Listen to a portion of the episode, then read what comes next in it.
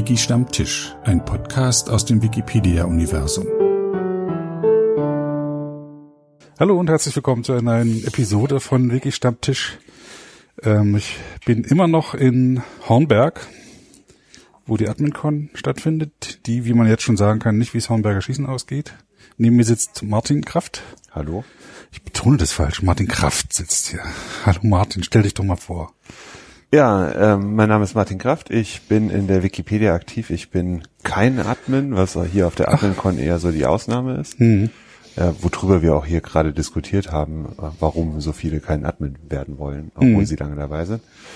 Ähm, ich bin mittlerweile schon eine ganze Weile in dem Projekt dabei, habe mich 2006 angemeldet, ähm, war aber so die ersten Jahre nicht sonderlich aktiv und äh, bin eigentlich so ab 2013 so richtig aktiv geworden. Schwerpunkt äh, liegt einmal im fotografischen Bereich, also ich äh, mache relativ viel Bilder für Wikipedia. Zum Beispiel war ich im Februar auf der Berlinale zehn Tage und habe da zehn Tage Schauspieler fotografiert. Mhm. Für die ganzen Artikel, die wir über sie haben, wo noch keine Bilder drin sind, weil wir können ja nicht einfach irgendwelche Pressefotos nutzen, sondern brauchen frei lizenzierte. Mhm. Und ähm, ansonsten in dem, was wir so Meta-Bereich nennen, das heißt, äh, ich versuche Prozesse zu verbessern, die Oberfläche so ein bisschen auf Vordermann zu bringen und Urheberrechtsgeschichten zu regeln und solche Dinge. Hm. Also du hast 2006, sagst, bist du dabei, hast du dir da schon einen Account angelegt? Ja, ich habe mir eigentlich relativ direkt einen Account angelegt und äh, interessanterweise war ich damals im weiteren Sinne sowas, was wir heute Paid Editor nehmen. Also, uh. Ja, ja. Das ist ein, ein, ein böses Geständnis in diesem Projekt. Nee, ich war damals, ähm, ich habe es so mitbekommen, ich war in der Hochschule noch. Hm. Oder nee, ich war da mit dem Studium eigentlich schon fertig. Dann ist mein Account dann vielleicht doch. Es verschwimmt so eher Studium und. Ja, ja, das ist so mit, mit, mit zunehmender Distanz.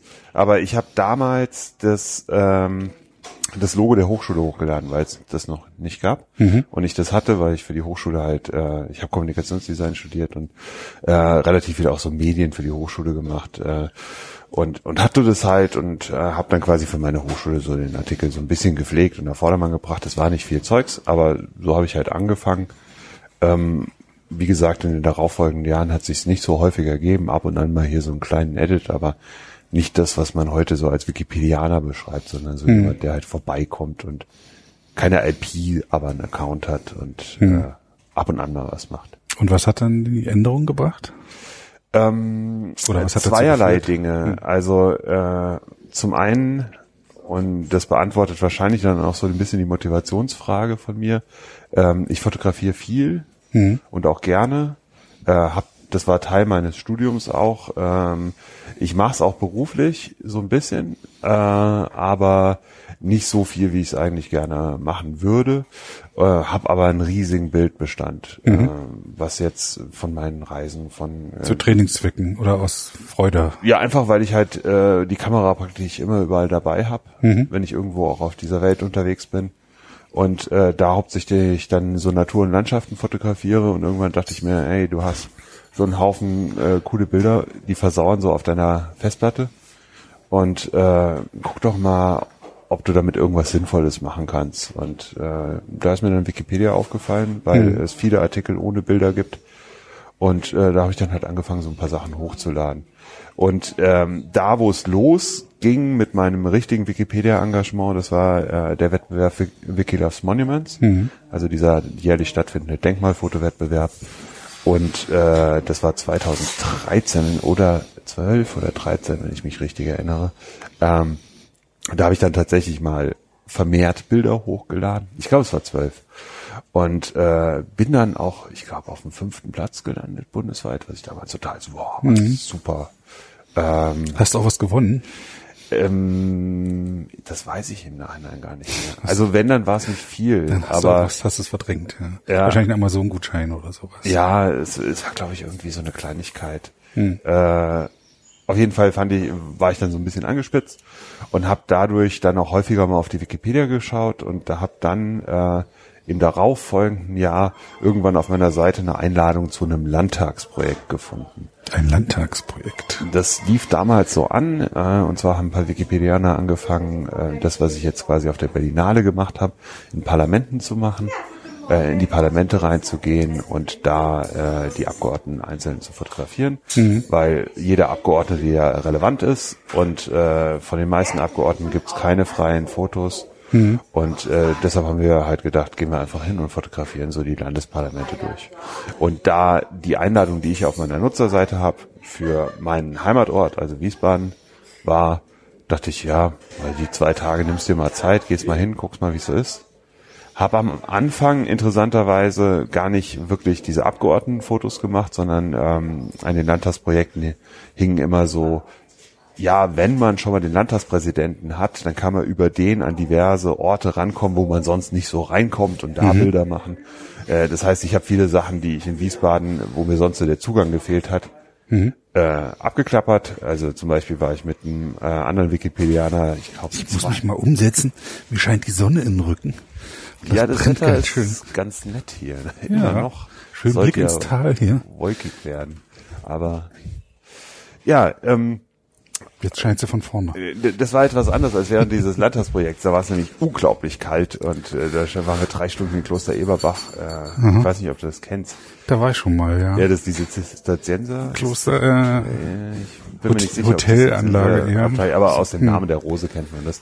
Also wirklich so ein altes Kloster. Und da im Februar, das war einfach verteufelt kalt. Ich hatte danach so blaue Finger, aber lauter tolle Fotos.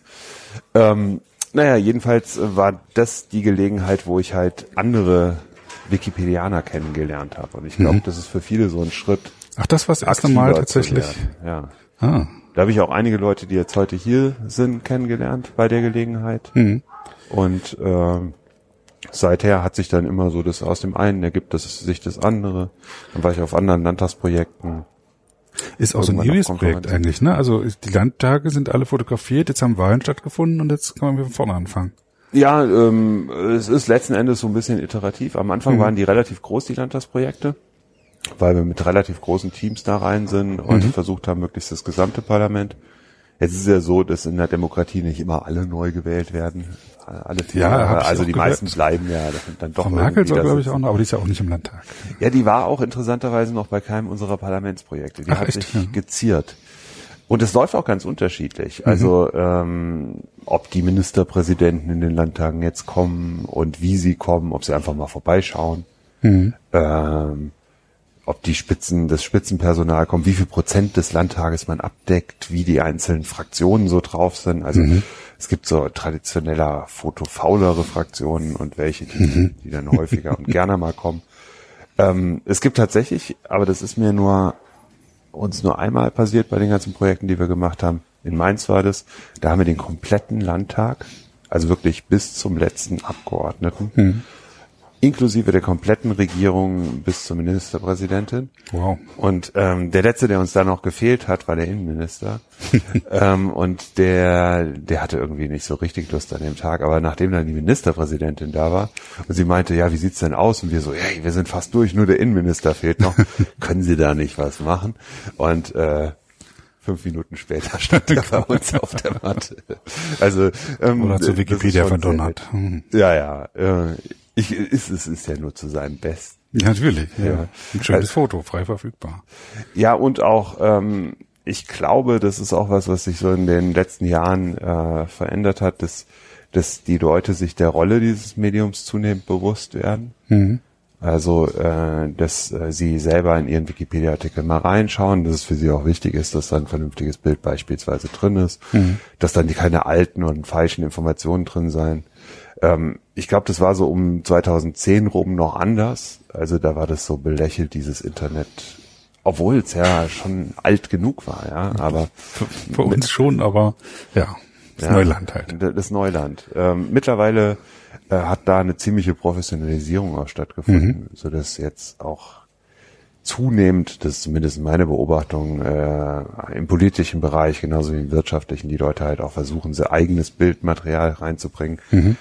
Was auch nicht immer so ganz ohne ist, weil ähm, wenn wir diese Aufnahmen bei den Landtagsprojekten machen, versuchen wir es ja unseren enzyklopädischen Ansprüchen gerecht zu machen. Das heißt, möglichst neutral. Wir fotografieren vor, meistens vor so einem grauen oder weißen Hintergrund, leuchten die Leute voll aus.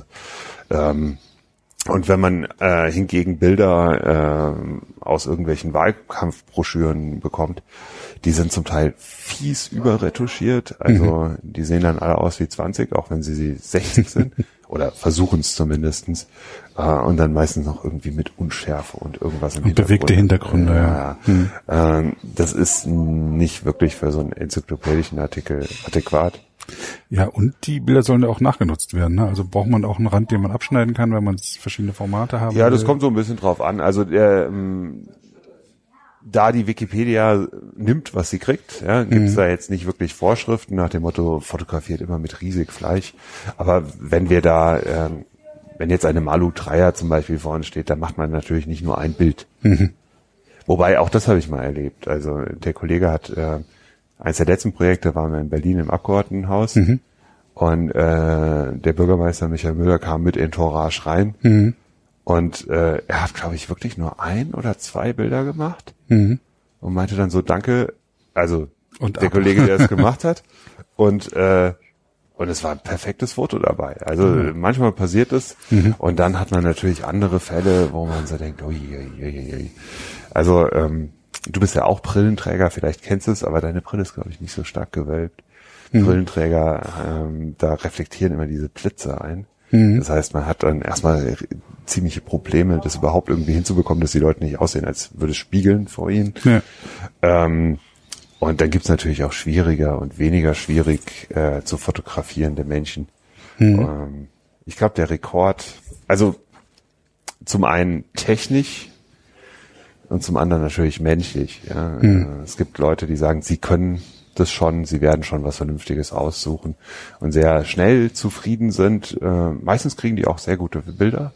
Und dann gibt es Leute, die, die immer sehr unzufrieden mit ihrem Eigenbild sind. Also es gibt beim Porträts fotografieren so ein, manchmal einen sehr großen Unterschied zwischen dem Eigen- und dem Fremdbild, weil man sich ja nie so sieht. Also das fängt ja damit an, dass man sich immer nur im Spiegel, also gespiegelt sieht. Das heißt, die Person, die man auf so einem Foto sieht, ist ja immer irgendwie gefühlt nicht die, die man in sich drin hat. Und äh, die, die schwierige Aufgabe für einen äh, klassischen Porträtfotografen ist so dieses Eigenbild und das Fremdbild so in Einklang zu binden, dass beides eigentlich getroffen wird. Und das funktioniert bei manchen besser und die gehen entspannter ran und es gibt Leute, die sind da sehr, sehr verkrampft. Also wir haben ähm, bei den NAS-Projekten Fälle gehabt, wo Leute drei, vier, fünf Mal bei uns aufgetaucht sind, zum Teil Mit umgezogen umgezogen an anderen Tagen. Also manchmal ist es begründet, weil äh, sie haben es dann an dem ersten Tag vertrödelt und kamen dann, also nach zwölf Stunden Parlamentssitzung sieht man jetzt nicht mehr unrasiert und so super frisch ja. aus, ja, äh, dann ist es schon okay, wenn man am nächsten Tag nochmal kommt. Aber äh, als dann äh, eine Parlamentarierin, ich glaube, zum dritten Mal im dritten Kost, äh, im dritten Kostüm kam, habe ich dann auch so gedacht, ähm, Ist gut, ja. ja. Aber von, von manchen Parlamentariern ist es das einzige frei verfügbare Bild im Netz. Ne? Ja, das zeigt sich dann meistens, wenn es ähm, wenn's zu so äh, Parlamentsumbildung, äh, Regierungsumbildungen kommt. Mhm. Äh, weil wir, und das ist ja der große Unterschied zwischen der Wikipedia äh, und etablierten Medien. Etablierten Medien kümmern sich um das, was gerade äh, einen Großteil der Bevölkerung interessiert. Ja? Wir kümmern uns um alles, was grundsätzlich relevant ist. Äh, das heißt, oder das verschafft uns den Vorsprung, dass in Situationen, wo plötzlich Dinge relevant werden, die vorher keine Sau interessiert haben, Also ein Hinterbänkler plötzlich Minister wird. zum Beispiel, äh, dass wir da meistens schon einiges haben. Ja, also dass wir nicht bei Null anfangen. Also klassisches Beispiel, äh, als Bergoglio zum Papst gewählt wurde, dann ist es ja nicht so, dass die dann plötzlich im Augenblick, wo, äh, wo er da auf den Balkon äh, gestiegen ist, angefangen haben, einen Artikel zu schreiben, sondern es gab natürlich längst einen Artikel zu ähm, diesem argentinischen Bischof. Ja, auch wenn der in Deutschland natürlich Weil Kardinal. interessiert hat, weil Kardinal und ähm, der wurde dann ausgebaut und dann war dann auch innerhalb relativ kurzer Zeit relativ viel da, was bedeutet, dass in so einer Situation die Medien dann erstmal natürlich Internet auf Namen eingegeben, wer ist denn das überhaupt und dann landen die bei uns. Ja, ist natürlich auch eine Gefahr, äh, das dann voneinander abgeschrieben wird und äh, dass plötzlich in der Wikipedia wieder Sachen stehen, die eigentlich aus der Wikipedia stammen, mhm. weil irgendein Journalist da abgeschrieben hat. Anderes Beispiel, ähm, das war jetzt bei unseren Parlamentsfotos ähm, auch in Rheinland-Pfalz so, da gab es dann so eine Parlamentsumbildung und ich schlag dann irgendwann so morgens die Zeitung auf und denk, Moment, die Bilder kennst du? ja, weil schön, von den neuen Bildern ähm, waren dann, ich glaube, sechs von uns. Mhm. Ja, also weil die einfach niemand sonst fotografiert hatte vorher, diese Menschen. Das ist auch der Punkt, man nimmt keinem Fotografen da Arbeit weg, weil kein professioneller Fotograf durchgeht. Sich drum kümmert. Ja. Äh, was da jetzt nicht so schön war, war, die Zeitung hat vergessen, drunter zu schreiben mhm, von dem Bilder. Okay.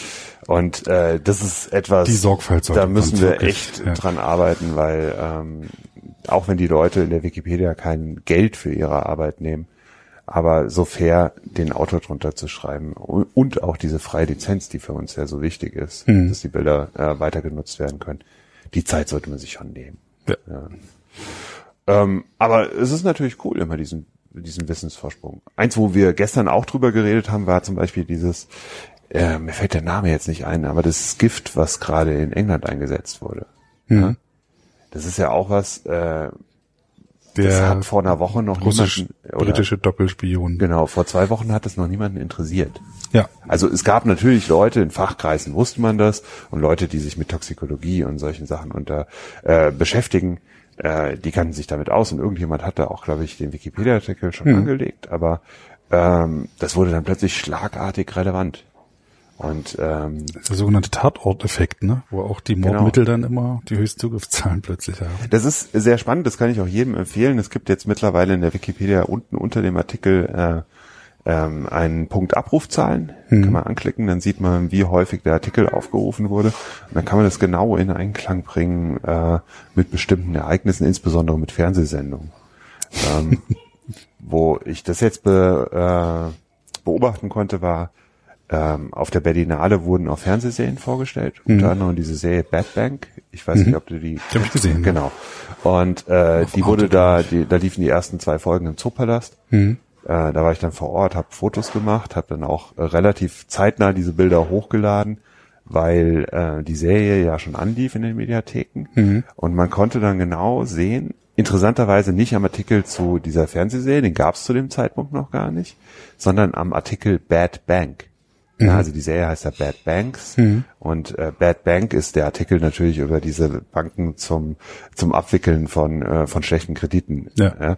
Ähm, trotzdem hat man an diesem Artikel quasi gesehen, ah, hier war die Premiere mhm. und hier fing es in der Mediathek an zu laufen mhm. und hier lief es plötzlich im Free TV mhm. und die Abrufzahlen haben sich verhundertfacht quasi, mhm.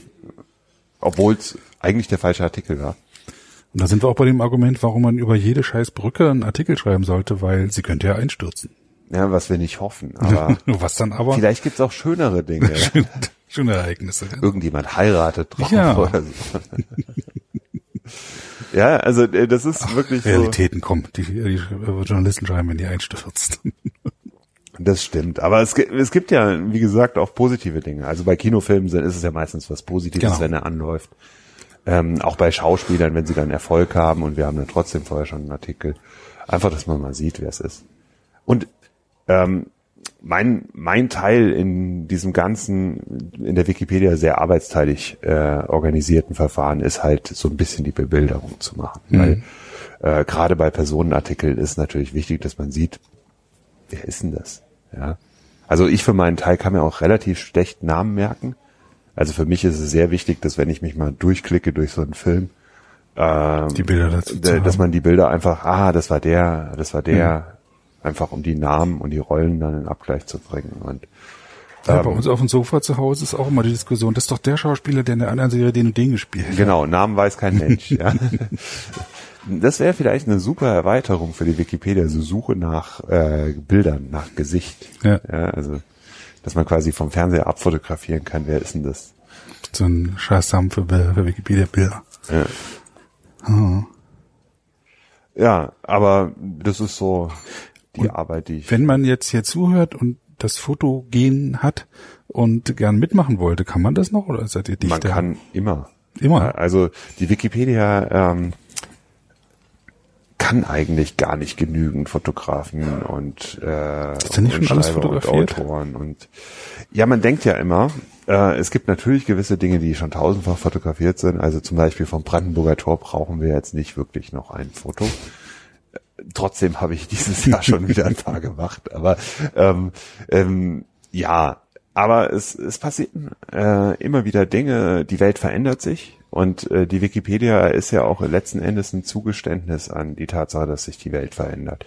Äh, also die alten Enzyklopädien, also den Brockhaus, wenn man ihn so kennt, mit dem Goldeinband, äh, da hatte man ja noch die so ein bisschen das Gefühl einer statischen Welt, weil sonst hätte es sich einfach nicht äh, gelohnt, über all die Jahre so viel Geld zu investieren, um dann diesen diese Regalmeter Lexikon zu haben, die man ja nicht einfach wegschmeißen will, weil gerade mal wieder was passiert ist. Meine Mutter hat ihr Lexikon noch, weil das hat damals viel Geld gekostet. Äh, Eben.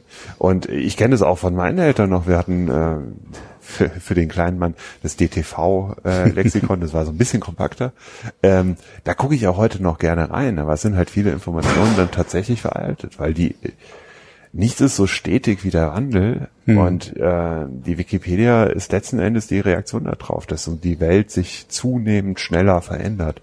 Und das bedeutet, äh, also die Tatsache, dass dieser Puzzleball so kaputt aussieht in unserem Logo, das hat ja Gründe. Einfach, dieses Projekt ist nicht fertig und es wird wahrscheinlich auch niemals fertig sein.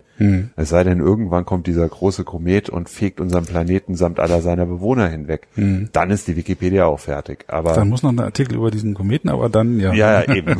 Den schicken wir dann auf die Sonne und dann, dann, dann war es das zumindest für unseren Planeten.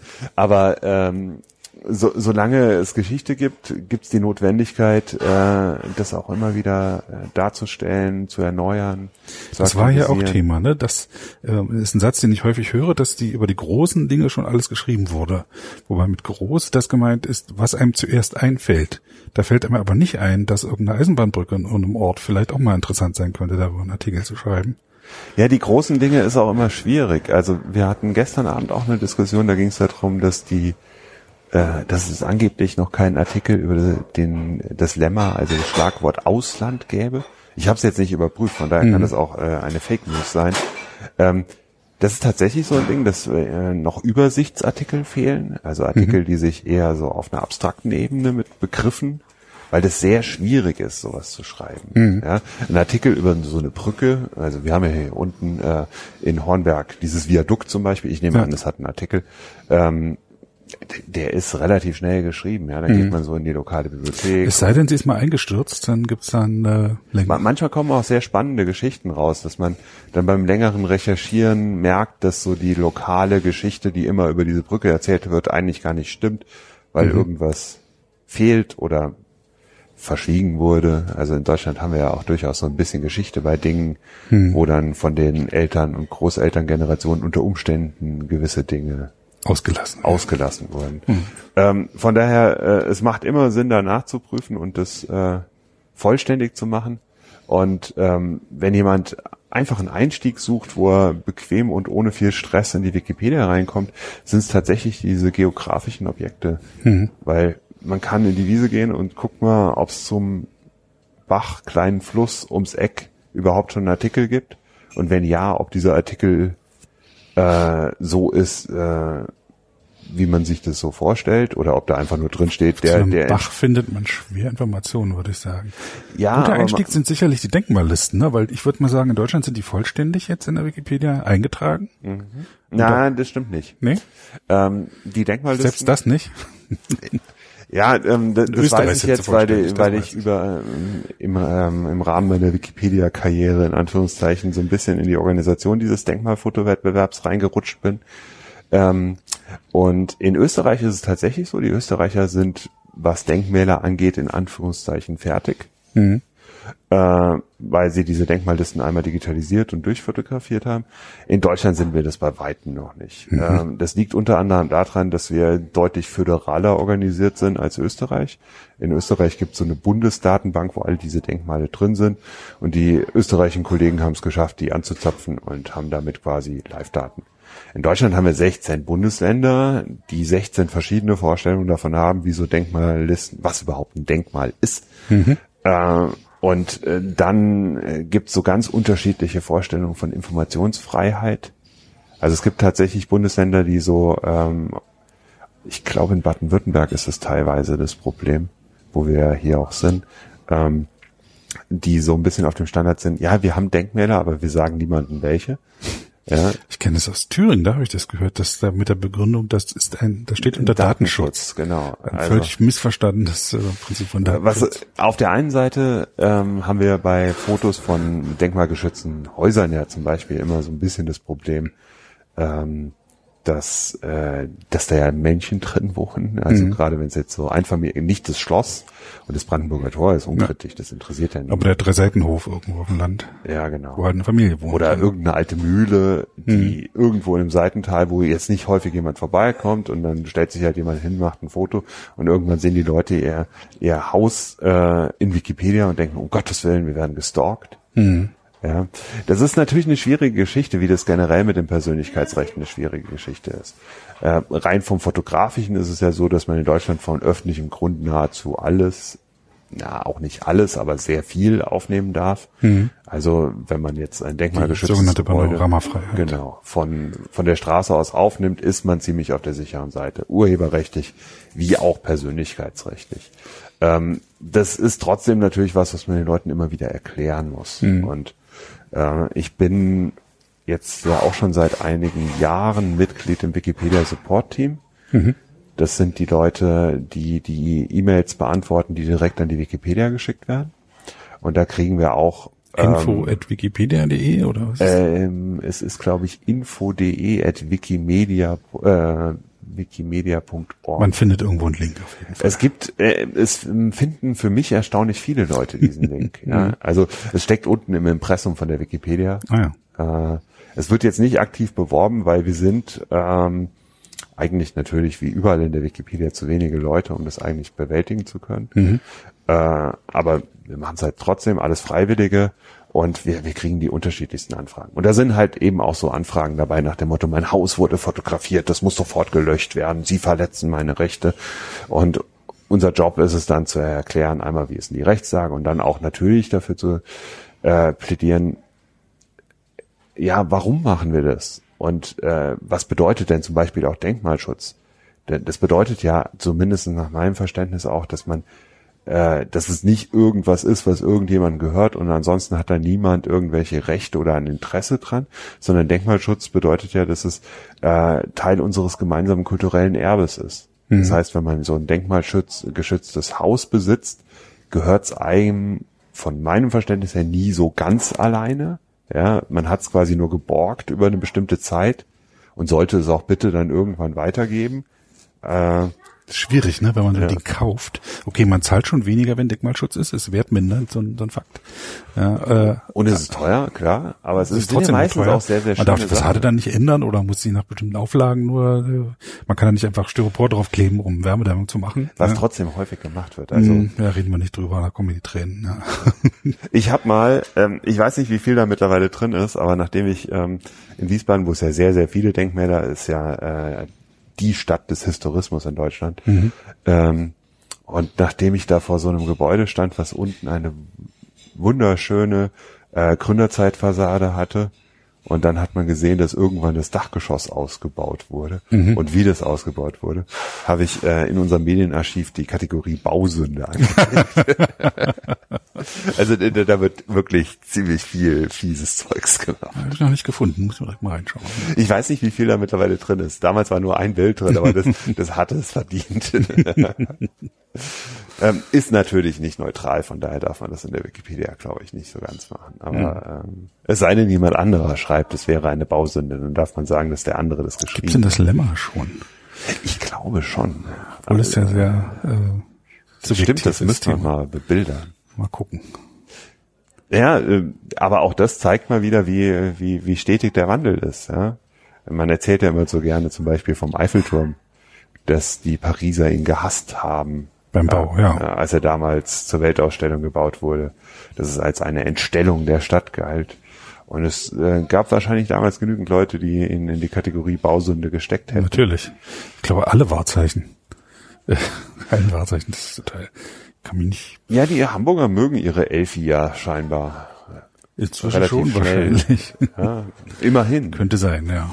ging wahrscheinlich schneller als beim Eiffelturm.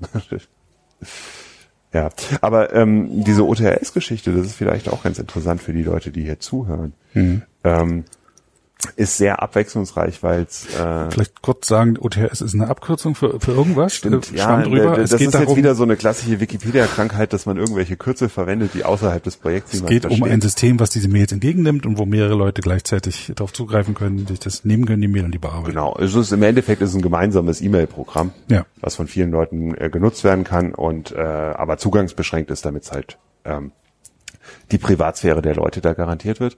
Ähm, der Begriff wird von uns so synonym dafür verwendet für die Art und Weise, mit diesen Mails umzugehen. Ja, die Leute, die das machen, nennen sich Support-Team und machen tatsächlich so ein bisschen was, was auch so ein Telefon oder E-Mail-Support für, äh, für eine Firma machen würde. Es gibt auch einen Telefonsupport im Wikibear, ist regelmäßig. Genau, äh, der Telefonsupport ist jünger.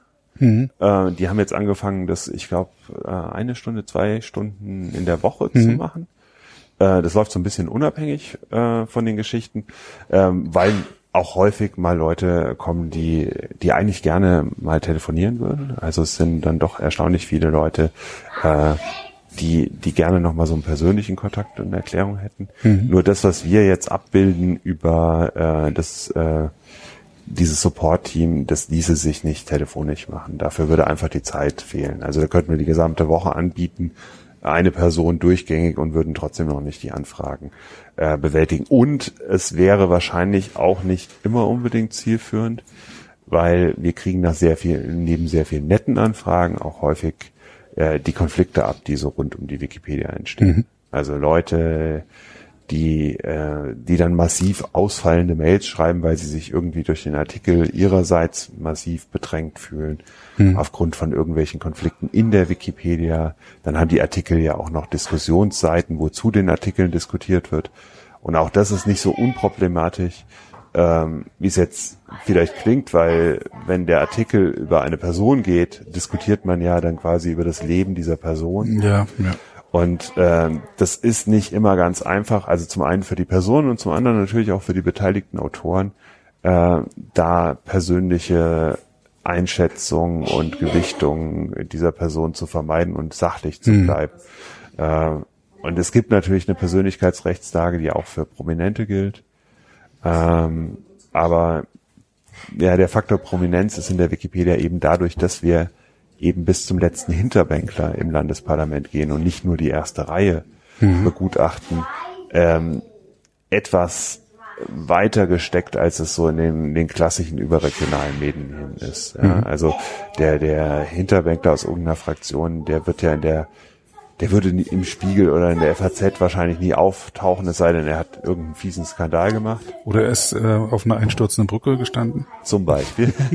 In der Wikipedia hat er trotzdem seinen Artikel und dann geht's halt darum, steht da drin, drauf. wenn, wenn er irgendwann mal wegen Steuerhinterziehung angeklagt war oder Mhm. sowas, ja. Oder steht drin, wo er in die Schule gegangen ist oder Mhm. ähm, auch so ein Fall, äh, Musiker, Schauspieler, äh, die haben ja ganz an, also jeder hat ja eine Lebensgeschichte. Er ist ja nicht nur das, was er gerade ist, sondern er ist auch das, was er in der Vergangenheit mal war. Das ist auch so ein beliebter Diskussionspunkt. Äh, zum Beispiel Leute, die mal als Kinderdarsteller in Filmen bekannt geworden sind, jetzt aber was ganz, ganz anderes sind. Aber für die Wikipedia sind sie halt als Kinderdarsteller äh, relevant geworden. Und deshalb steht immer noch diese Kinderdarstellergeschichte drin.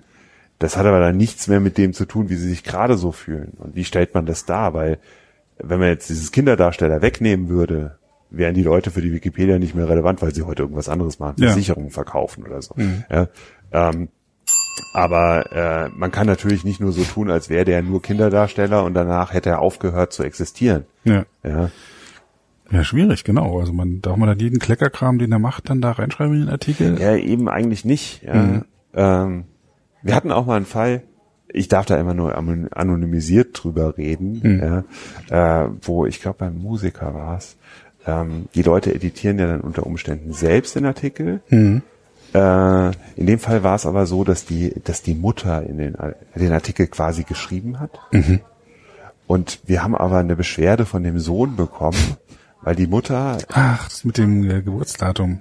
Ja, nee, Nee? die Geburtstagsgeschichte ist noch mal was anderes.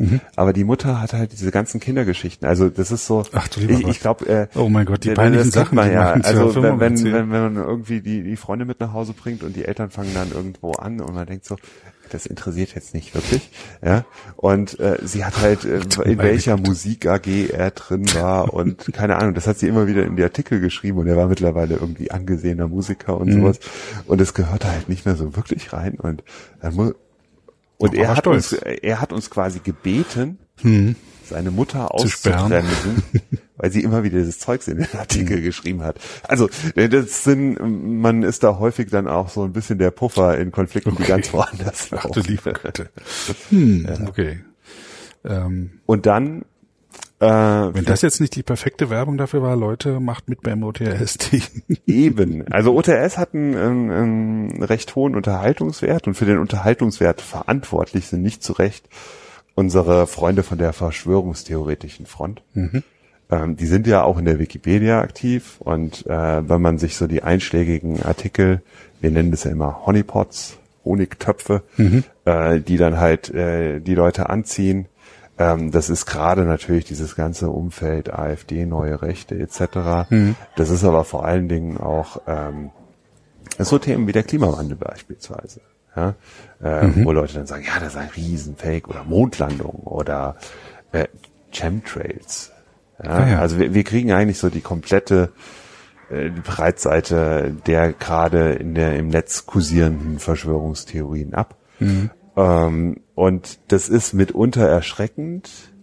Also Wie reagiert man darauf? es kommt drauf an. Also Angemessen. Man muss, glaube ich, erstmal rausfinden, wie tief die Person in dieser Gedankenwelt schon drinsteckt. Also jemand, der wirklich überzeugt ist und in der Gedankenwelt drinsteckt. Ich habe es noch nicht erlebt, dass man so jemanden wieder überzeugt bekommt. Weil Überzeugungsversuche bestärken diese Leute meistens in ihrem eigenen Weltbild nach dem Motto, äh, das ist ja auch ein Teil der großen Verschwörung, dass der mich jetzt da Ja, überzeugen Kennzeichen will von und geschlossenen sowas, ja. Weltbildern.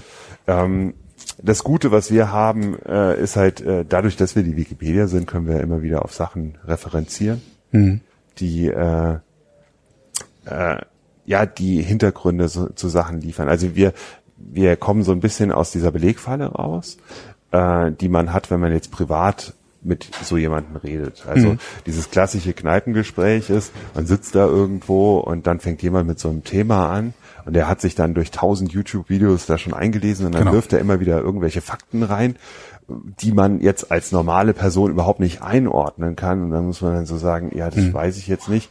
Und in dem Augenblick ist man ja so ein bisschen argumentativ im Hintertreffen. In der Wikipedia hat es halt den Vorteil, äh, dass es zu fast allem schon einen Artikel gibt.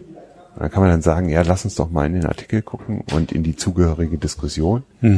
Und äh, es gibt zum Teil auch Artikel, zum Beispiel zu diesem, äh, die Mondlandung war gefaked, gibt es einen Artikel Verschwörungstheorien zur Mondlandung, wo dann alle diese Verschwörungsthesen drinstehen und gleichzeitig deren wissenschaftliche Auflösung, also warum die Fahne angeblich geweht hat und wie das mit den Schatten war und den Kreuzen, die angeblich hinter Leuten waren, was aber dann nur aus falschen Scans.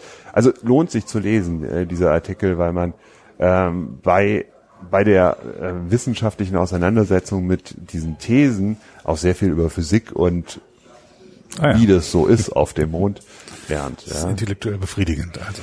Ähm, und äh, ja, dann, dann muss man natürlich schauen, äh, wie, wie ernst zu nehmen sind so Sachen.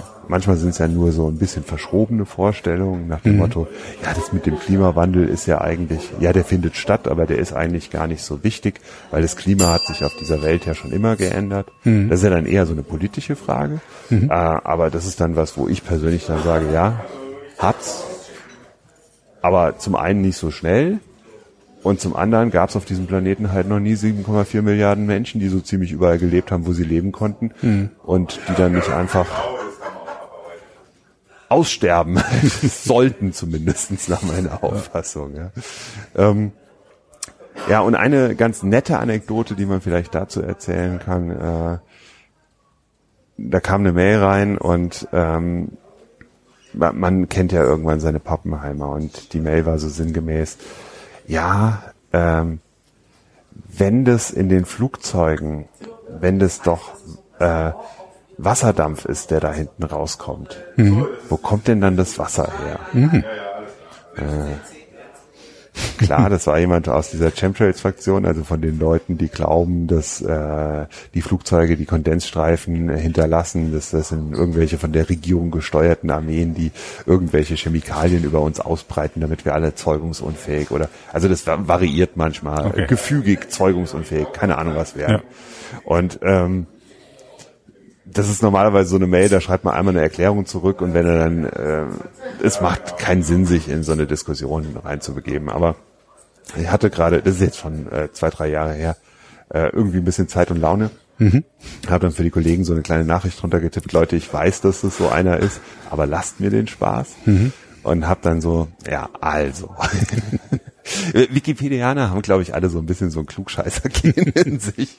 Und das habe ich dann da einfach mal ausgelebt und äh, habe ihnen dann erklärt, ja, dass, äh, dass Flugzeuge ja mit Kerosin fliegen und Kerosin ein Kohlenwasserstoff ist, ein Kohlenwasserstoff. Mhm. Ja, und dass wenn man das verbrennt, dann kommt halt da CO2 und Wasser und ein Haufen Dreck raus. Und mhm. dann ging das über zehn Mails hin und her, wo er mir dann erklären wollte, ja, dass das doch gar nicht sein könnte, weil in dem Triebwerk wäre es ja so heiß, da ging ja das Wasser kaputt.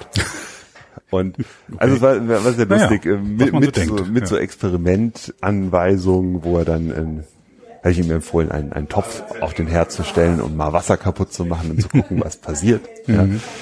Ähm, ja, äh, und das, was so ein bisschen traurig war in dieser ganzen Geschichte, nachdem das dann alles durch war, äh, am, am Ende nach zehn Mails kam so, ja, das klänge ja alles irgendwie plausibel, aber er wird dann doch seinem Kumpel glauben. ja, und ich glaube, das ist das so ist ein, ein Problem eine unserer die, Zeit. Freundschaft. Ja. Lieber dem Kumpel glauben, genau. Das ist vielleicht auch, wenn es so um die Motivation geht, weshalb ich das mit der Wikipedia äh, in dem Ausmaß mache, in dem ich es mache. Ähm, ich habe gerade ja, ja. so ein bisschen die Befürchtung, dass glaubt äh, nicht alles, was im Internet steht. Ja, äh, zum einen das, aber ich habe so ein bisschen die Befürchtung, dass wir gerade wieder in so voraufklärerische äh, Reflexe zurück äh, rutschen. Also man hat ja immer so diesen Gegensatz zwischen Mythos und Aufklärung und mhm. so dieses mhm. Bild der Geschichte, dass man, dass die Menschheit sich zunehmend aus dem Mythos äh, befreit und in Richtung einer aufgeklärten Sicht kommt. Das ist der Fortschrittsglaube. Nein, es entstehen neue Mythen. Ja, und äh, das ist wahrscheinlich, der es Mythos war nie weg. wahrscheinlich danach nach Mythen. Und wir haben, glaube ich, gerade die Situation, dass ähm, dass wir rein menschheitsgeschichtlich und wahrscheinlich auch evolutionär in einem äh, in einer ganz für den Einzelnen, für das Individuum ganz schwierigen Situationen angekommen sind. Nämlich, dass das äh, für den einzelnen Menschen verfügbare Wissen seine Aufnahmekapazität bei weitem übersteigt. Genau. Ja? Das heißt, jeder hat an sich aus dieser aus dieser Vorstellung, dieser aufklärerischen Vorstellung heraus, du kannst dich aus deiner eigenen Unwissenheit befreien. Diese Vorstellung, dass er eigentlich alles wissen könnte, wenn er nur die Quellen Das war vor 400 äh, Jahren so, ja. Mehr, ja. Aber mittlerweile ähm, gibt es einfach so viel dass es für eine einzelne Person überhaupt nicht mehr äh, möglich ist, alles zu verstehen. Er kann zwar alles irgendwie nachschlagen, mhm. aber welche Schlüsse er als Individuum daraus zieht, ähm, das ist, das ist sehr, sehr schwierig, äh, da diese, diese Kontexte zu spinnen und dann äh, aus den aus den tatsächlichen Fakten die größeren Narrativen rauszuholen. Mhm. Ja, also aus der Tatsache, dass Meeresspiegel steigen und Gletscher schmelzen, das dann wirklich zu so einem Zusammenhang, ja, das hat was mit unserer, äh, mit unserer fossilen Verbrennung zu tun. Und da fangen Leute dann plötzlich an, wieder irgendwelche Mythen zu konstruieren. Mhm. Oder, und, oder, was ja letzten Endes auch nur Mythen sind, diese Verschwörungstheorien. Verschwörungstheorien sind, so wie ich das sehe, letzten Endes ähm, eine Komplexitätsverweigerung. Also man verweigert sich der Komplexität der Welt dadurch, dass man sagt, es gibt da irgendwo die sinistre Macht. Hm. Das ist eine ähnliche Konstruktion wie in früheren Religionen die Götter waren. Ja? Hm. Also die Griechen haben ja deshalb so ein Olymp voller Zuständiger für alle möglichen Sachen gehabt, weil man damit super Sachen erklären konnte. Ja, dann haben sich, wenn mal wieder irgendwas schief lief im Krieg, da haben sich irgendwelche Götter in den Haaren gehabt und das Kriegsglück hat dadurch gewechselt und deshalb ist es passiert. Ja. ja. Und äh, die, diese Vorstellung, dass es da irgendwo die die Weltverschwörung gibt und da die bösen Strippenzieher im Hintergrund, die Illuminaten, Mhm. Äh, oder nur ganz profan äh, Merkel, die die Umvolkung haben will. Ähm, das ist, glaube ich, einfach aus so einer Ohnmacht der Komplexität der Welt äh, herausgeboren, dass man, dass man es ist doch ein beruhigender Gedanke, wenn es da wirklich so eine ähm, Truppe von Verschwörern gäbe, die Ahnung haben. Ja, dann hätte genau ja wissen, was sie tun. Plan. Das wäre doch schön. Das ist doch ein beruhigender ja? Gedanke. Das, darum geht's doch eigentlich. Zu wissen, dass da jemand ist, der das noch alles begreift. Ja, der, der, der auch irgendwie so göttliche Eigenschaften hat, so eine Allwissenheit und den großen Masterplan, den er durchzieht. Ja. ja. Und ähm, wenn mich da jemand was fragt, dann äh, sage ich da ganz gerne, die Realität ist viel schlimmer. Die Realität ist nämlich, es gibt niemanden mit diesem Plan. Mhm. Ja? Und das Damit macht unsere zurecht, Welt ja. echt schwer. Ja. ja. Wir sind leider als Individuen da reingeworfen und ähm, und dann ist, was bildet die Wikipedia ab? Die bildet ja einen bestimmten Standpunkt durchaus ab, ne? Also Wikipedia hat einen Standpunkt. Äh, jein. Also sie sollte keinen haben. Sie hat ja diesen Neutralitätsanspruch, mhm. was natürlich auch wieder ein Standpunkt ist. Mhm. Ja, also wenn man sagt, man will neutral sein, ist Und neutral das, im Sinne von dagegen äh, Darstellung aller Ansichten. Ja, wobei es eine, eine andere ähm, Art von Gegendarstellung ist, als es zum Beispiel im amerikanischen Journalismus der Fall ist. In mhm. Amerika gibt es ja diese Tradition nach dem Motto, es gibt dann so ein, äh, ein Thema, worüber, äh, zum Beispiel jetzt die Sache mit den Waffen. Ja. Mhm. Und dann macht man da eine Sendung drüber und dann lädt man einen von der Pro- und einen von der Kontraseite und dann sagen beide ihre Meinung und dann ist man so der Meinung. Mhm. Ja?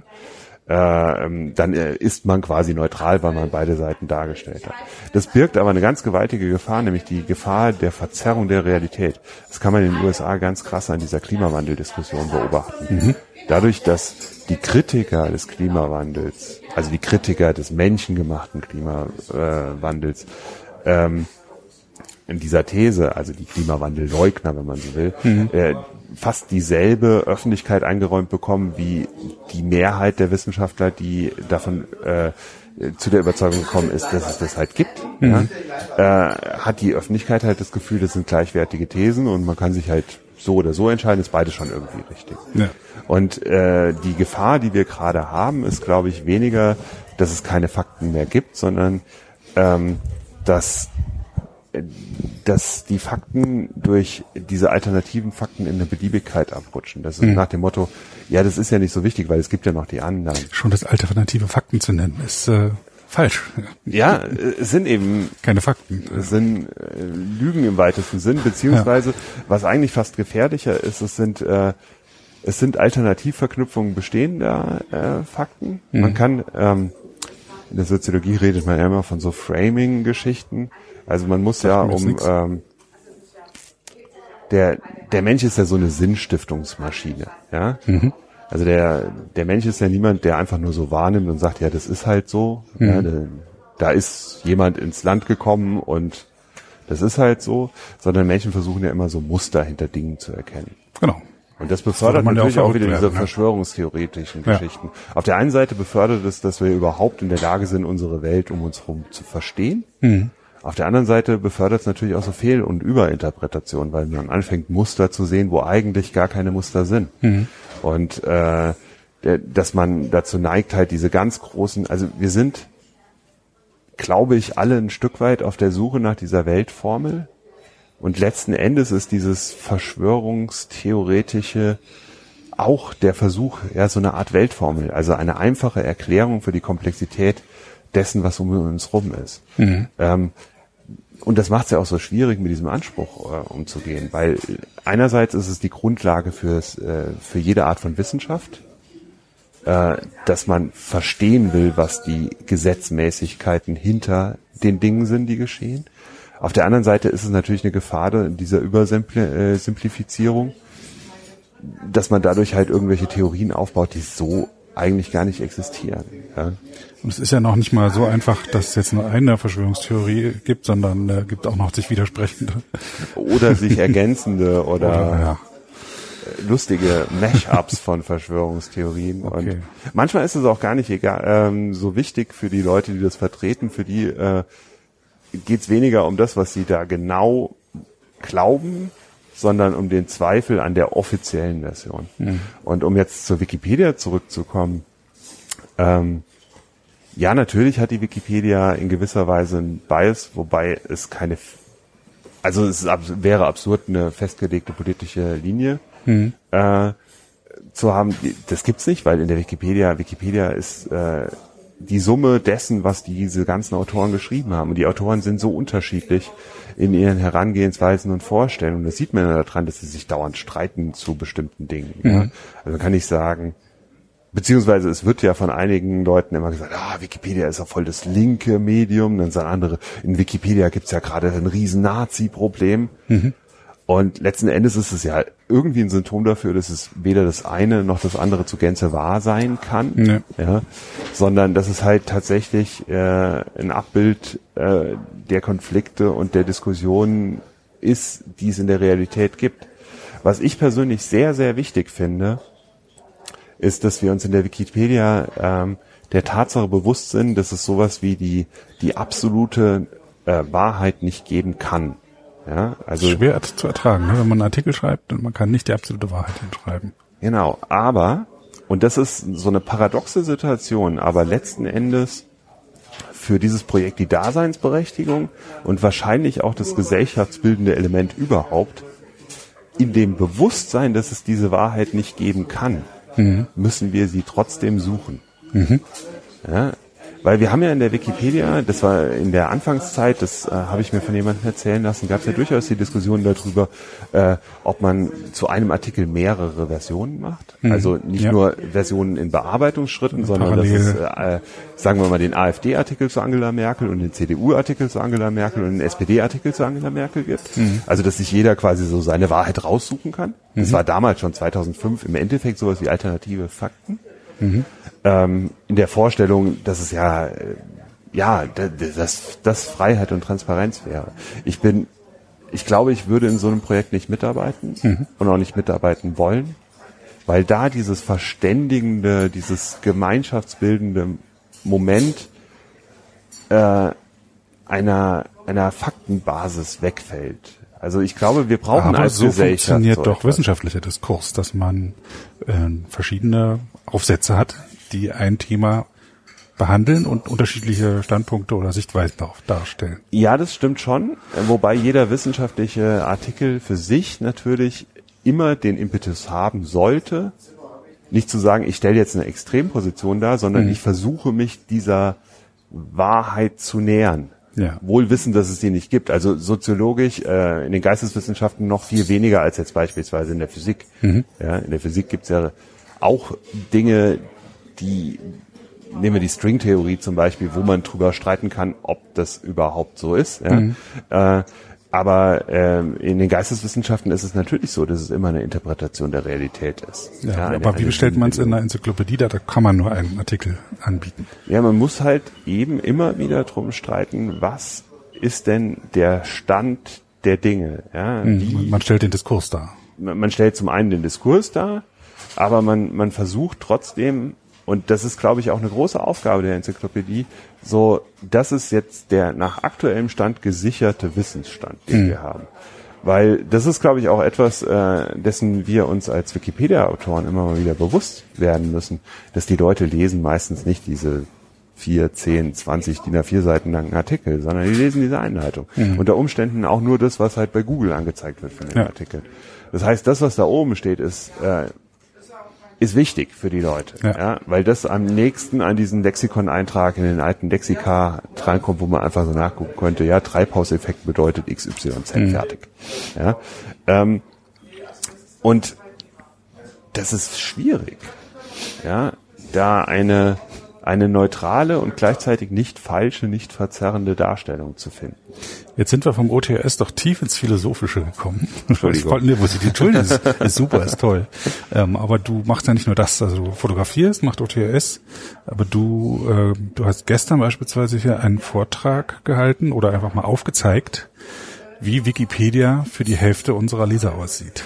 Ja, ähm, ich bin, hatte ich ja eingangs erwähnt, äh, ich habe Kommunikationsdesign studiert und äh, bin jetzt seit ja, 15, 16 Jahren als äh, als Interaktionsdesigner unterwegs. Das ist auch so ein neues Berufsbild, was es vorher gar nicht so gab. Also als jemand, der sich äh, mit äh, der sowohl der Entwicklung als auch dem Design von Webseiten beschäftigt, hm. beruflich. Also ich arbeite für verschiedene Agenturen, für Endkunden ganz unterschiedlicher Art. Also ich habe schon Sachen für Mercedes gemacht, für ZDF, äh, aber auch für viele kleinere Kunden, so Mittelständler hm. und sowas.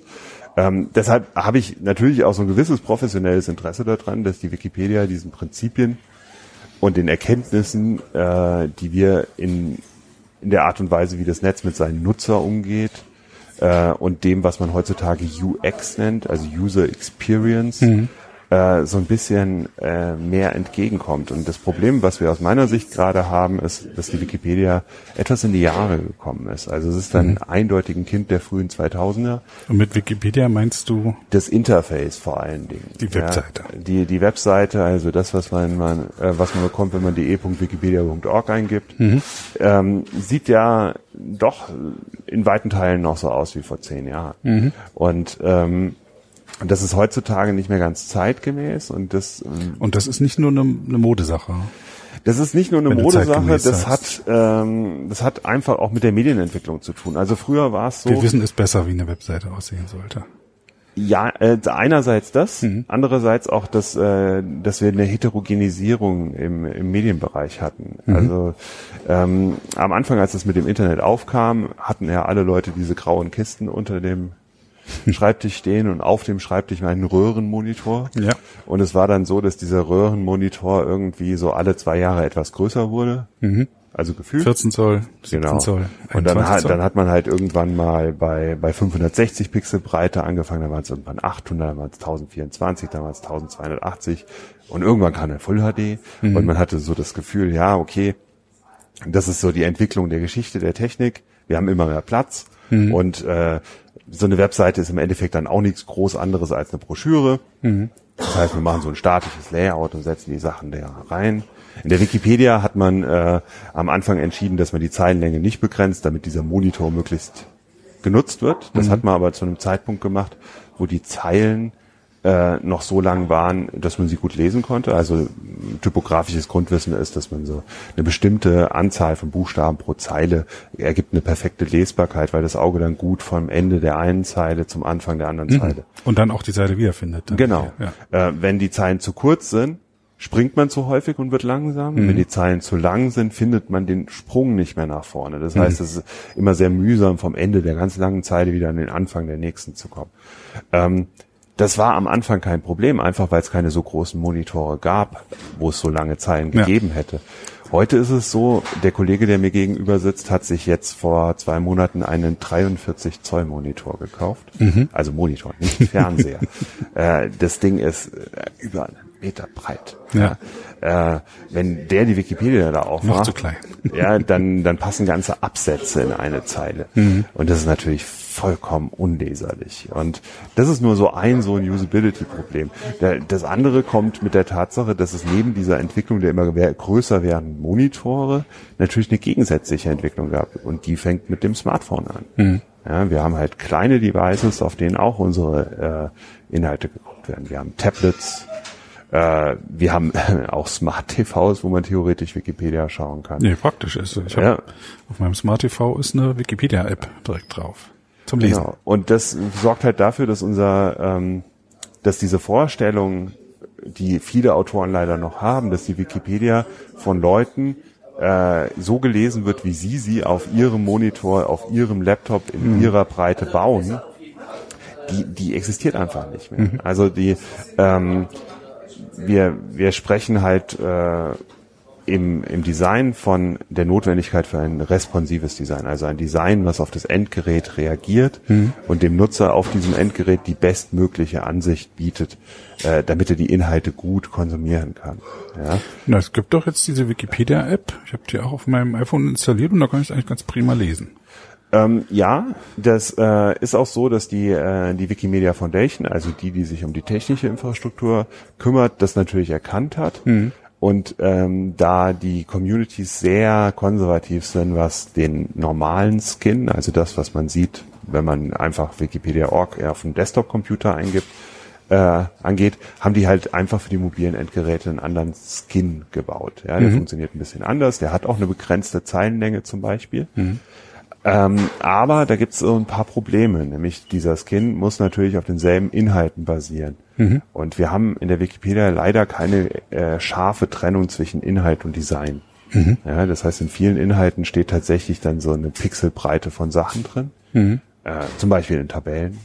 Also für Tabellen wird vorgegeben, wie viel Pixel die Spalte breit ist. Ja, beziehungsweise Tabellen, äh, also Tabellen auf dem Smartphone zum Laufen zu bringen, ist eh ziemlich ähm, herausfordernd, sagen wir mal so, weil Tabellen halt häufig sehr breit sind und das Smartphone halt sehr schmal ist. Und dann muss man sich halt überlegen, wie kriegt man das hin? Ja. Ja, weil das, was man auf dem Desktop sieht, also wenn man jetzt zum Beispiel ähm, eine Tabelle mit äh, den Größen von Städten und der Zeitentwicklung hat, das heißt, man hat hier die, die Namen der Städte in der ersten Spalte und hat dann äh, die, die Jahresdaten bis halt in die Gegenwart. Ähm, auf dem Desktop funktioniert das wunderbar, weil ich vorne halt sehe, welche Stadt und hinten sehe ich, wie groß ist denn die aktuell. Jetzt mache ich das Ganze aber auf dem Smartphone auf, dann sehe ich nur diese erste Spalte und die, äh, die Einwohnerzahl von 1939 oder sowas. Und ähm, das heißt, wenn ich die aktuelle Einwohnerzahl sehen will, muss ich quasi irgendwie rüberscrollen, wenn das überhaupt geht. Ja? Aber dann sehe ich nur noch die Einwohnerzahl und sehe nicht mehr, zu welcher Stadt sie gehört. Ja, ja. Und das sind solche Probleme, äh, die natürlich mit den neuen äh, Endgerätgrößen kommen. Und äh, die sind für unsere Leser tatsächlich richtige Usability-Probleme, äh, weil Inhalte nicht mehr vernünftig wahrgenommen werden können. Und in der Wikipedia gibt's zudem ja nicht nur die Artikel, sondern es gibt ja auch äh, das, was wir Metaseiten nennen, also Sachen, die dafür gedacht sind, dass die Wikipedia am Laufen gehalten wird. Und ähm, da betreue ich beispielsweise äh, die, ähm, diesen Denkmalfotowettbewerb, über den wir ja schon gesprochen haben.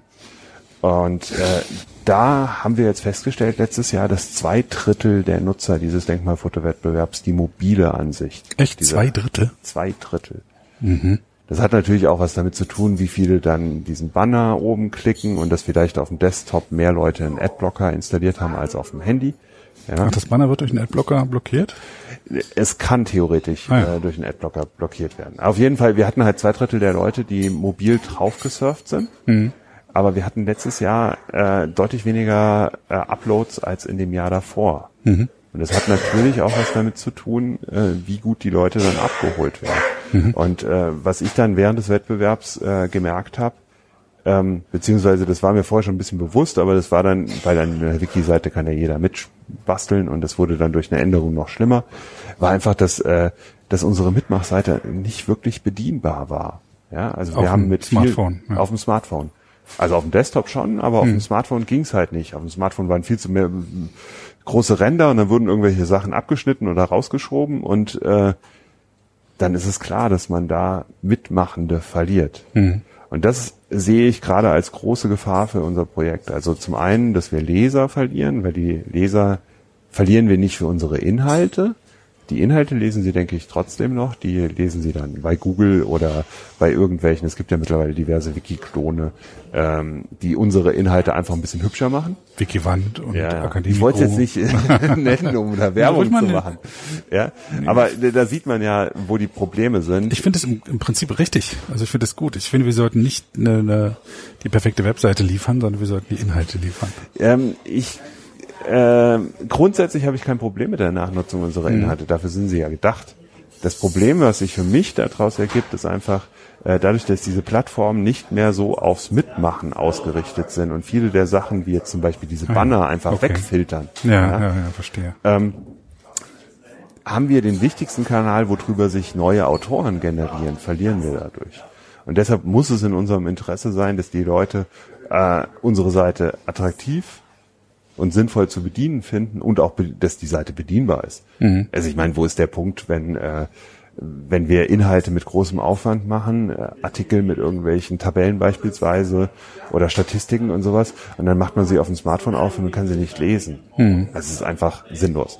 Und ähm, das ist gerade so mein Hauptanliegen, äh, abseits der inhaltlichen Arbeit, dieses Problem anzugehen und zu verbessern, dass wir äh, das Interface der Wikipedia auf mobilen Endgeräten gangbar machen, dass wir klassische Usability-Probleme angehen, also dass wir vom Nutzer ausdenken, wie kann er, äh, wie hat er am besten Zugang zu unseren Inhalten und wie wird er am meisten dazu motiviert, selbst sich daran zu beteiligen. Du hattest gestern so als Beispiele die, den Wikipedia-Kurier gezeigt, Ja, unlesbar ist auf dem der, Smartphone. der Wikipedia-Kurier, den kennt man ja außerhalb der Wikipedia jetzt nicht so häufig, aber das ist so das Mitteilungsblättchen, wo zum Beispiel auch die Admin kann dann mit einem Artikel drin stehen wird. Ähm, und der ist halt, weil er auch ziemlich alt ist und dann einfach irgendwann nochmal, ich habe, ich glaube, ich selbst habe glaub, der das Ding Tabelle farbig gemacht. formatiert. Es ist eine Tabelle. Ja. Ja. Und er ist zweispaltig und hat dann noch so ein paar Ränder. Und das führt halt dazu, dass auf dem Smartphone man maximal so ein Wort pro Zeile hat. Das heißt, so ein Artikel zu lesen wird echt anstrengend. ja. das ist unmöglich. Ja. Und äh, solche Dinge haben wir halt zuhauf. Und das ist tatsächlich ein Problem. Ja, und ähm, das, was ich gestern in dem Vortrag vorgestellt habe, ist jetzt eine Technologie, die uns äh, es ermöglicht, endlich mal normale Style Sheets, also Style Sheets sind ja die technischen Dokumente, womit man HTML-Seiten formatiert. Ähm, die kann man in der Wikipedia äh, nicht einfach so nutzen, das wird rausgefiltert aus so Sicherheitsgründen. Und jetzt gibt's halt äh, eine Technologie, die es ermöglicht, das in bestimmten Vorlagen äh, zu nutzen. Und die zu aktivieren, dafür muss halt die Community sagen, ja, wir wollen das.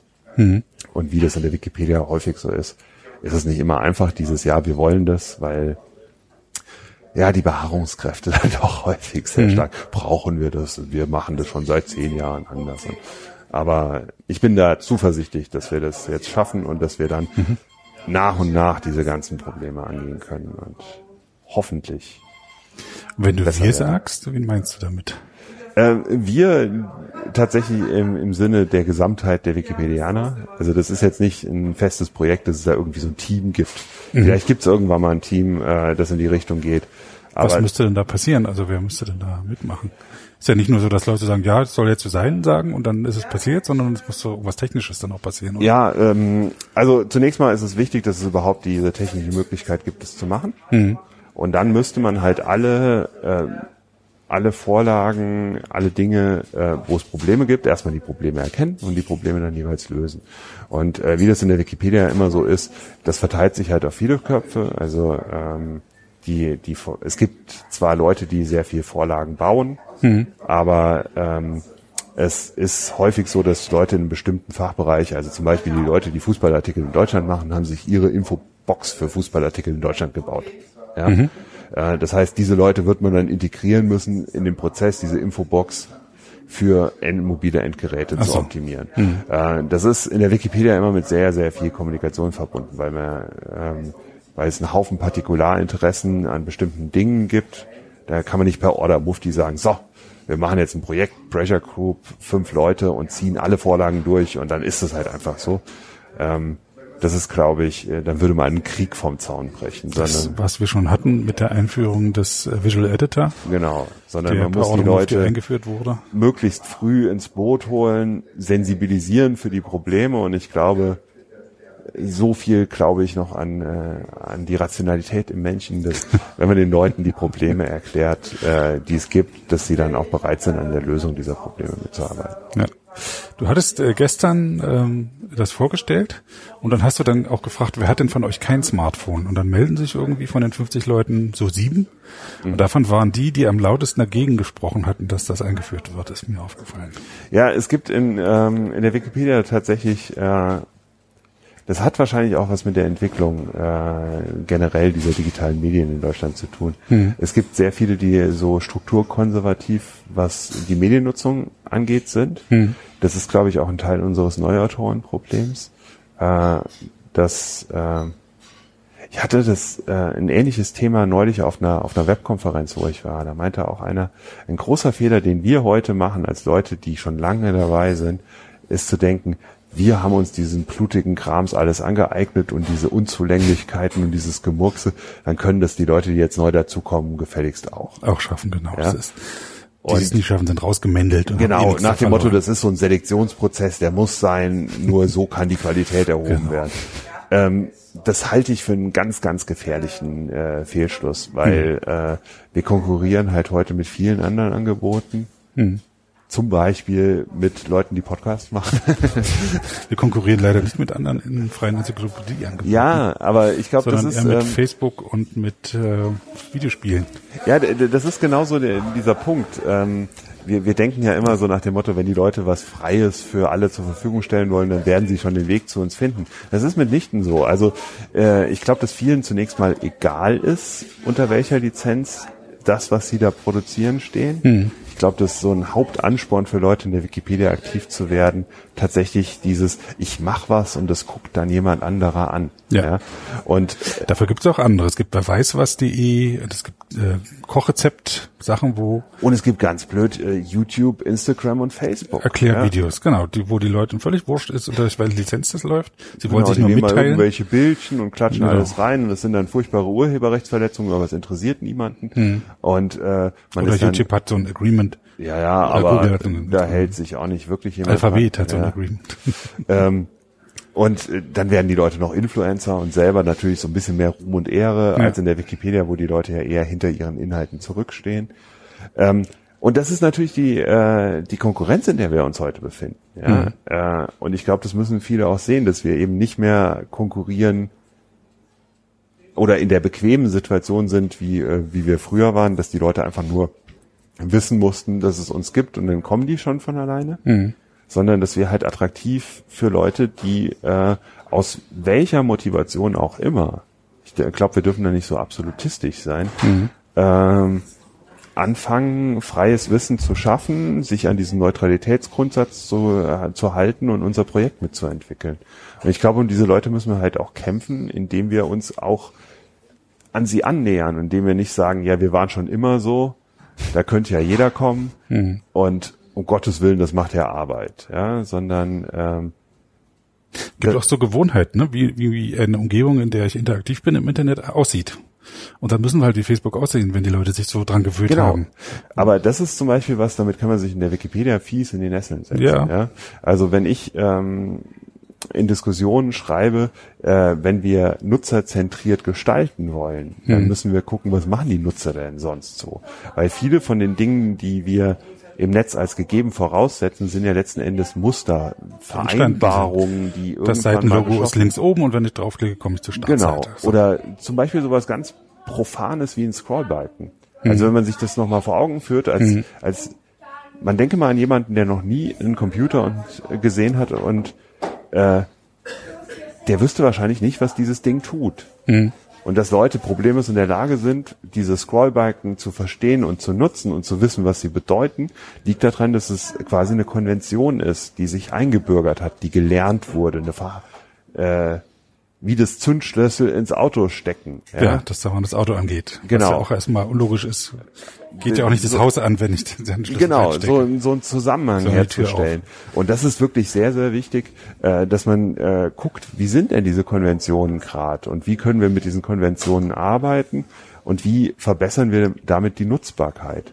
Ähm, ein weiterer Punkt, auf den ich immer wieder hinweise, ist, ähm, äh, wir haben in der Wikipedia ja zu jedem Artikel eine Diskussionsseite. Das ist auch eine, finde ich, sehr wichtige und gute Einrichtung. Das heißt, wenn einem Probleme auffallen oder man Probleme beim Editieren hat, könnte man theoretisch sofort mit jemandem in Kontakt treten. Und meistens antwortet auch sofort jemand. Aber unsere Diskussionsseiten funktionieren halt nicht wie Diskussionsthreads auf Facebook, YouTube, Twitter, keine Ahnung was, Ja. heute üblicherweise funktionieren, indem da unten irgendwo ein Feld ist und darüber steht Antworten und darunter steht Senden und man gibt seinen Text ein und dann ist es fertig, sondern Diskussionsseiten in der Wikipedia funktionieren wie alle anderen Wiki-Seiten auch. Das heißt, es gibt irgendwo einen Knopf Bearbeiten und dann kann man plötzlich nicht Nee, nur man muss erst auf einen anderen Reiter klicken. Auf erst einen anderen Reiter, ja klar, aber wenn man man auf auf der Seite Bearbeiten schon klicken. ist, dann muss man auf Bearbeiten klicken. Und dann hat man plötzlich den gesamten Text von allen, was Leute vor einem geschrieben hat, vor Als sich und kann da drin ändern. Ja, also man kann in anderer Leutes Text rumeditieren. Also kann auch in meinem Text jemand rumeditieren. Eben. Äh, und, äh, und da muss man runterscrollen und mal gucken, wo man überhaupt antworten musste. Und dann muss man das noch so komisch einrücken und so Tilden hinten dran machen, damit man mit seinem Namen unterschreibt. Das ist, wenn man sich das als Nicht-Wikipedianer mal vor Augen führt, das ist furchtbar kompliziert. Und das ist auch der Grund, weshalb viele da einfach erstmal scheitern. Ja. Ja. Äh, Jetzt gab's von wieder von Seiten der Wikimedia Foundation einen Versuch, da eine neue Diskussionsseiten ähm, äh, Art einzuführen, die eher so funktioniert, wie halt das heute so üblich ist. Ähm, dieses Verfahren ist aber zwei, dreimal gescheitert, einfach an der Tatsache, dass äh, das Beharrungsvermögen, was die alten Diskussionsseiten angeht, so hoch war. Also wir müssen uns vorstellen, dass wir bei vielen Artikeln noch Diskussionsseiten haben, wo Inhalte von 2004 draufstehen. Ja. Also das ist, ist ja auch ein Erfahrungsschatz, der da existiert. Und wenn wir jetzt eine neue Technik einführen, die komplett mit dem alten bricht, sodass das alte wegbricht, Man müsste das alte importieren, aber dadurch, dass es nicht strukturiert geht abgelegt ist, müsste man das alles händisch importieren und das ist gerade die Überschrift, das ist die Unterschrift, das ist der eigentliche Text der Diskussion. Oh mein Gott, ja. Mhm. Ja, und das sind, ähm, das sind halt so Prozesse, die Entwicklungen in bestehenden Systemen sehr, sehr schwierig machen. Ja. Und die Idee, die ich hatte, und da hat ein, äh, ein englischer Wikipedianer schon mal was ganz ähnliches gebaut, äh, dass man versucht einfach für die neue Wikipedianer diese Einfach-Antworten-Technologie draufzusatteln auf das, was es heute schon gibt. Ja, das ist nicht immer ganz fehlerfrei, aber es ist in jedem Fall besser als der Status quo. Ja. Ähm, das ist auch noch so ein Projekt, wo ich versuche, dezent die Leute so, sollten wir mal, könnten wir mal, wollen wir mal. Aber äh, das ist eher ein politischer als ein technischer Prozess, das zu realisieren. Ich stelle äh, immer mal die Arndt-Frage in meinem Podcast, die sogenannte Arndt-Frage nach der Motivation. Aber ähm, warum machst du damit? Äh, du hast ja schon gesagt, dein der Einstieg war, dass äh, deine Fotos auf der Festplatte versauerten. Aber inzwischen ist es ja doch deutlich mehr geworden. Ja, ähm, ist schwierig, glaube ich, da so ein zusammenfassendes äh, Label zu finden. Also zum einen natürlich, weil es Spaß macht, also mir jetzt ganz persönlich, ganz profan. Äh, und zum anderen äh, glaube ich, dass ich schon, wie viele Wikipedianer, missionarisch ist der falsche Ausdruck, aber so dieses Gefühl der Welt etwas geben zu müssen. Ja? Und ähm, was ich immer wieder toll finde, ist die Relevanz dieses Projekts zu realisieren, was das mittlerweile für eine Relevanz für die Menschheit hat. Es ist eben nicht so eine Spielwiese, auch wenn es manchmal eine Spielwiese ist, aber ähm, man muss sich einfach nur vorstellen, was würde passieren, wenn die Wikipedia von heute auf morgen weg wäre? Was würde diesen Menschen fehlen? Und ich Und glaube, das könnte wär, man das ersetzen? Ja. Das würde eine Weile dauern. Ja. und ich glaube, es wäre verdammt viel. Und zwar auf allen politischen Ebenen, auf allen gesellschaftlichen Ebenen, auf allen wirtschaftlichen Ebenen. Wir sind mittlerweile äh, sowas wie Teil der Kerninfrastruktur unseres Planeten geworden. Das mag jetzt so ein bisschen esoterisch klingen, aber äh, ich denke, es ist verdammt wichtig, dass es dieses Projekt gibt. Und dieses Projekt kann es nur geben, solange Menschen da sind, die es halt machen. Und das motiviert dich damit zu machen. Nicht, dass du deinen Klugscheißer gehen. Ja, das hat natürlich auch damit Oder zu auch tun. äh, war, äh, deine technischen Sachen ja auch einzubringen, die du ja im Beruflichen nicht immer unterbringen kannst. Aber das sind, glaube ich, die, ähm, das sind so die Voraussetzungen. Aber das ist nicht so die äh, Nicht die Motivation. intrinsische Motivation, wie es so schön heißt. Ja? Also äh, die, die Motivation kommt, glaube ich, aus diesem. Geben wir es doch zu, jeder findet es toll, wenn er irgendwas gemacht hat und jemand andere ihm erzählt, auch wenn der ihm gar nicht gar nicht weiß, dass man da mitgearbeitet hat. Hey, ich habe da das und das gelesen. Und man denkt so, ja, Man Ich hat bin einen da mit dran schuld, Genau. Ja. schön. Die andere Frage, die ich immer stelle, ist jetzt, ähm, du warst früh auf, dein Butler kommt an dein Bett, hat ein Silbertablett und da liegt ein Brief. Und da steht, äh, du bist jetzt König der Wikipedia. Was wären deine ersten Anordnungen? Diese gesamten Usability-Probleme anzugehen mit allem, was äh, was äh, die Chapter und äh, die Foundation äh, gerade so hergibt. Natürlich mit der Community zusammen. Also ich glaube, dass äh, Wikipedia als Diktatur nicht funktionieren würde. Ja, also das mal vorweg gesagt. Aber wenn ich mir dann als König eine eine deutlich lautere Stimme, als ich sie heute habe in diesem Projekt hätte, dann würde ich die dafür einsetzen. Konstitutionelle Monarchie quasi. Ja, so ein bisschen. Wobei ich glaube, ich eigne mich nicht als Queen. Schon allein diese, diese Anzüge. Ja, immer verschiedene Dresses. Mhm. Ähm, zu jeder Episode veröffentliche ich mindestens ein Foto.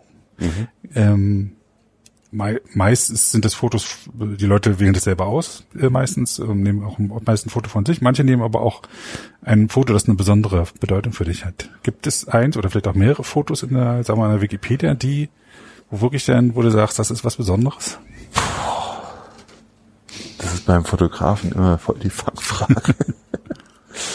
äh, es gibt, viel, äh, es gibt viele Bilder, die mir, ähm, mit denen ich viel äh, assoziiere, verbinde. Äh, ja, ein bisschen schwierig. Fotografen sind, glaube ich, generell schwierig, was Fotos von sich selbst angeht. Mhm. Also ich kann damit Du kannst auch leben. gerne ein anderes Foto nennen. Also eins, ein Foto, was eine besondere Bedeutung hat, muss nicht von dir sein.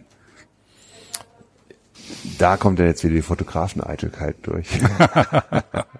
das war ein eigenes Bild.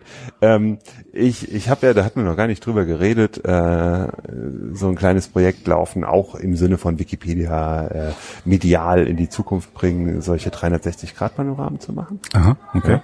Und ich benutze da immer gerne so als Werbemotiv, äh, um andere zu überzeugen, hey, das könnten wir mal machen, da sieht man so viele coole Sachen. Ähm, ich habe eine Aufnahme von unserem Kurhaus in Wiesbaden. Äh, die ist interessanterweise damals bei diesem ersten Wikipedia-Projekt schon entstanden. Und das ist so eine Aufnahme, die dann halt stereografisch projiziert wurde. Das heißt, man, man sieht den gesamten Raum auf einem Bild, auf einem großen quadratischen Bild, die Decke in der Mitte. Und dann geht's runter bis auf den Fußboden am Rand. Okay. Und das ist so ein Foto, was ich immer wieder gerne benutze und äh, das kannst du gerne gerne für den Podcast Okay. verwenden. Und ähm, was ich auch mache, ist ähm, frei lizenzierte Musik. Ich spiele, hänge einfach ein schönes Stück Musik hinten dran, um den Leuten zu zeigen, es gibt gute Musik, die frei lizenziert ist. Äh, hat, spielt Musik eine Rolle für dich? Ja, schon. Ähm, da hatten wir auch gestern Abend drüber geredet. Äh, es, ich glaube, es hängt so auch so ein bisschen an den Lebensphasen. Ja. Also ich bin selber leider nicht so der wahnsinnig musikalische Typ. Ähm, habe so ein paar klägliche Versuche unternommen, äh, Gitarre zu lernen und sowas, aber das ist nie sonderlich weit gekommen, was so die aktive Musikalität. Ich höre natürlich gerne Musik, hauptsächlich äh, wahrscheinlich so in dieses Singer-Songwriter, klassische äh, Rockgeschichte. Ähm, was jetzt ein konkretes Stück angeht, müsste ich ehrlich gesagt erstmal suchen. Mir mal, fehlt vielleicht- vielleicht gerade so der. Überblick. Ja. Kannst dich dafür überraschen lassen, was da kommt. In den Shownotes steht dann auch immer, wo das herkommt, welche Lizenz es hat. Ähm, da kann Gibt dann tolle. Sachen. Ja. Ja. Obwohl ich suchen muss. Also es gibt äh, Archive, ähm, Webseiten, Free Music Archive beispielsweise. Aber wenn da was Spezielleres kommt, deutsche Hip-Hop oder so, dann hört es schon auf. Ja, schon ich glaube, mh, das ist immer wieder so der, der Bias von den Leuten, die in diesen Bereichen unterwegs sind. Also ich glaube, bei freier Musik gibt es sehr viel elektronische Sachen. Ja. Und Und, die Leute an ähm, einem Rechner zusammengebaut haben. ich ja. glaube, dass so Singer-Songwriter-Geschichten beispielsweise deutlich schwieriger Gibt's auch, gibt's auch. Ich hatte, einen, hat- hatte mal ein Stück von einem US-Amerikaner, der sogar alle seine Musik unter freier Lizenz vertreibt und trotzdem noch CDs verkauft. Er hat so eine riesige Fanbasis durch diese freie Musik aus, freie Musik gema- äh, gewonnen, dass er von der, von den CDs dann leben kann. sind. Spannend, muss ich mir mal anhören. Könnte auch klappen. Ja, noch ein Thema, was wir äh, besprechen sollten. Äh, wir sind gerade auf dass, der es langsam, dass es langsam warm wird hier. Wir, wir sitzen hier vor einem Fenster und die Sonne strahlt. brutzelt richtig rein. Aber wir sind ja auf der Admin-Con. Gab es ein Thema, was gestern so richtig das Highlight war für dich? Ähm, es gab viele wichtige Themen. Also für mich als Nicht-Admin, ich bin ja kein Admin Hm. in der Wikipedia, ist es immer wieder ganz interessant, so auch die Sicht der Leute, die dann die Hausmeistertätigkeit, wie es heute Morgen so schön hieß. Es waren viele wichtige Themen, weil auch bei den Admins haben wir natürlich Probleme, Leute zu akquirieren. Hm. Deshalb finde ich es ganz toll, dass äh, der Macher dieses Podcasts heute Morgen seine Kandidatur Mutig gegeben hat. Ich, Hoffen als ich herfuhr, dachte ich noch, nee, machst du nicht, hebst du für später auf. Aber ähm, wo ich jetzt nochmal einen Einblick gekriegt habe in die Admin-Arbeit, denke ich, dass ich da was beitragen kann. Ja. Ich glaube, viele könnten. Also ähm, es ist leider ein bisschen schade, dass, äh, aber das liegt vielleicht auch an diesem anarchischen Impetus, die, die dieses Projekt hat, äh, dass Wikipedia grundsätzlich so hierarchiekritisch ist. Admins sind ja nicht unbedingt die Hierarchie, aber das ist dann wieder ein Amt mit besonderen Rechten und da, da knüpfen viele Leute bei der Wahl mehr dran, als eigentlich drin ist. Und das macht es gerade für Leute, die länger dabei sind und dabei auch länger schon, also wie ich beispielsweise, irgendwelche äh, Diskussionen und Konflikte ausgefochten haben. Mhm. Auch immer schwierig dafür zu kandidieren, weil dann wieder Sachen auf den Tisch kommen, die man nicht nochmal durchkauen will. Und ähm, das ist wahrscheinlich für mich der Hauptgrund, weshalb ich jetzt nicht kandidiere in der in der deutschen Wikipedia. Es gibt genug anderes zu tun in der Das Wikipedia. stimmt. Das Und ähm, eine eine Bekannte hier meinte auch so, der Vorteil nicht Admin zu sein, ist, dass man diese Beinfreiheit hat, kontroverse Mhm. Themen anzugehen. Weil als Administrator in der Wikipedia gibt's ja dieses Wiederwahlsystem und es gibt leider die weit verbreitete Unsitte, dass wenn ein Administrator irgendetwas sagt, was einem nicht passt, Leute dann eine quasi eine Abwahlstimme Mhm. diesem Admin verpassen. Das finde ich ziemlich kontraproduktiv Mhm. ja, wenn es nichts mit den Admin-Aktionen zu tun hat. Ähm, aber diese Beinfreiheit hat man als Fußgänger, wie es hier so. Ich habe jetzt gehört, dass ich Fußgänger bin. Die Nicht-Admins werden als Fußgänger bezeichnet. Ja. Okay, vielen Dank für dieses Gespräch. Gerne. Endlich mal habe ich dich vor vors Mikro gekriegt.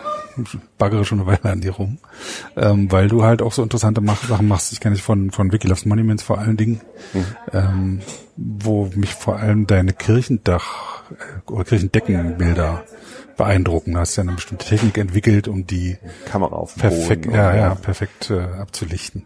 War auch mehr, mehrfach Siegerbilder da, glaube ich, dabei. Ja, ich, äh, ich habe erschreckenderweise dieses Jahr selbst gewonnen, den deutschen Wettbewerb. Mit einem Bild, wo ich es auch gar nicht vermutet hätte, von, von der Spielbank, wiederum in Wiesbaden. Wiesbaden. Das ist dann doch das Lokale. Man macht Bilder überall auf der Welt und ausgezeichnet werden die aus der Heimatstadt. Okay, dann wir sehen uns. Danke.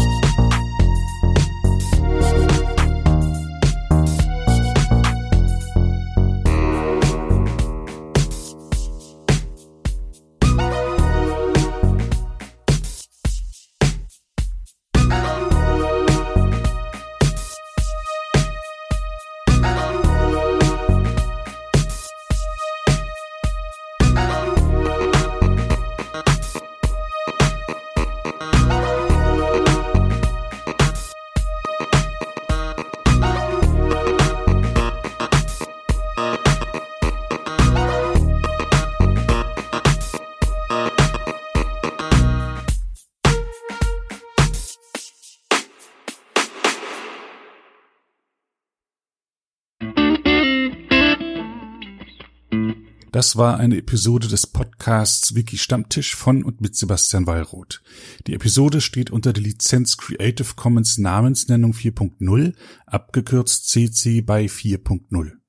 Diese Lizenz erlaubt Ihnen erstens, die Episode zu teilen, also das Material in jedwedem Format oder Medium zu vervielfältigen und weiter zu verbreiten. Zweitens dürfen Sie die Episode bearbeiten, also das Material remixen, verändern und darauf aufbauen, und zwar für beliebige Zwecke, sogar kommerzielle.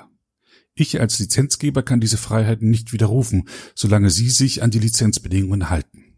Die Lizenzbedingungen lauten, erstens, Sie müssen als Urhebernamen Wiki Stammtisch, Sebastian Wallroth angeben. Zweitens, Sie müssen die Lizenz CC BY 4.0 angeben. Drittens müssen Sie, wenn möglich, einen Link zur Lizenz beifügen. Viertens müssen Sie angeben, ob Änderungen vorgenommen wurden. Fünftens dürfen Sie diese Angaben in jeder angemessenen Art und Weise machen, allerdings nicht so, dass der Eindruck entsteht, dass ich als Lizenzgeber gerade Sie oder Ihre Nutzung besonders unterstützte.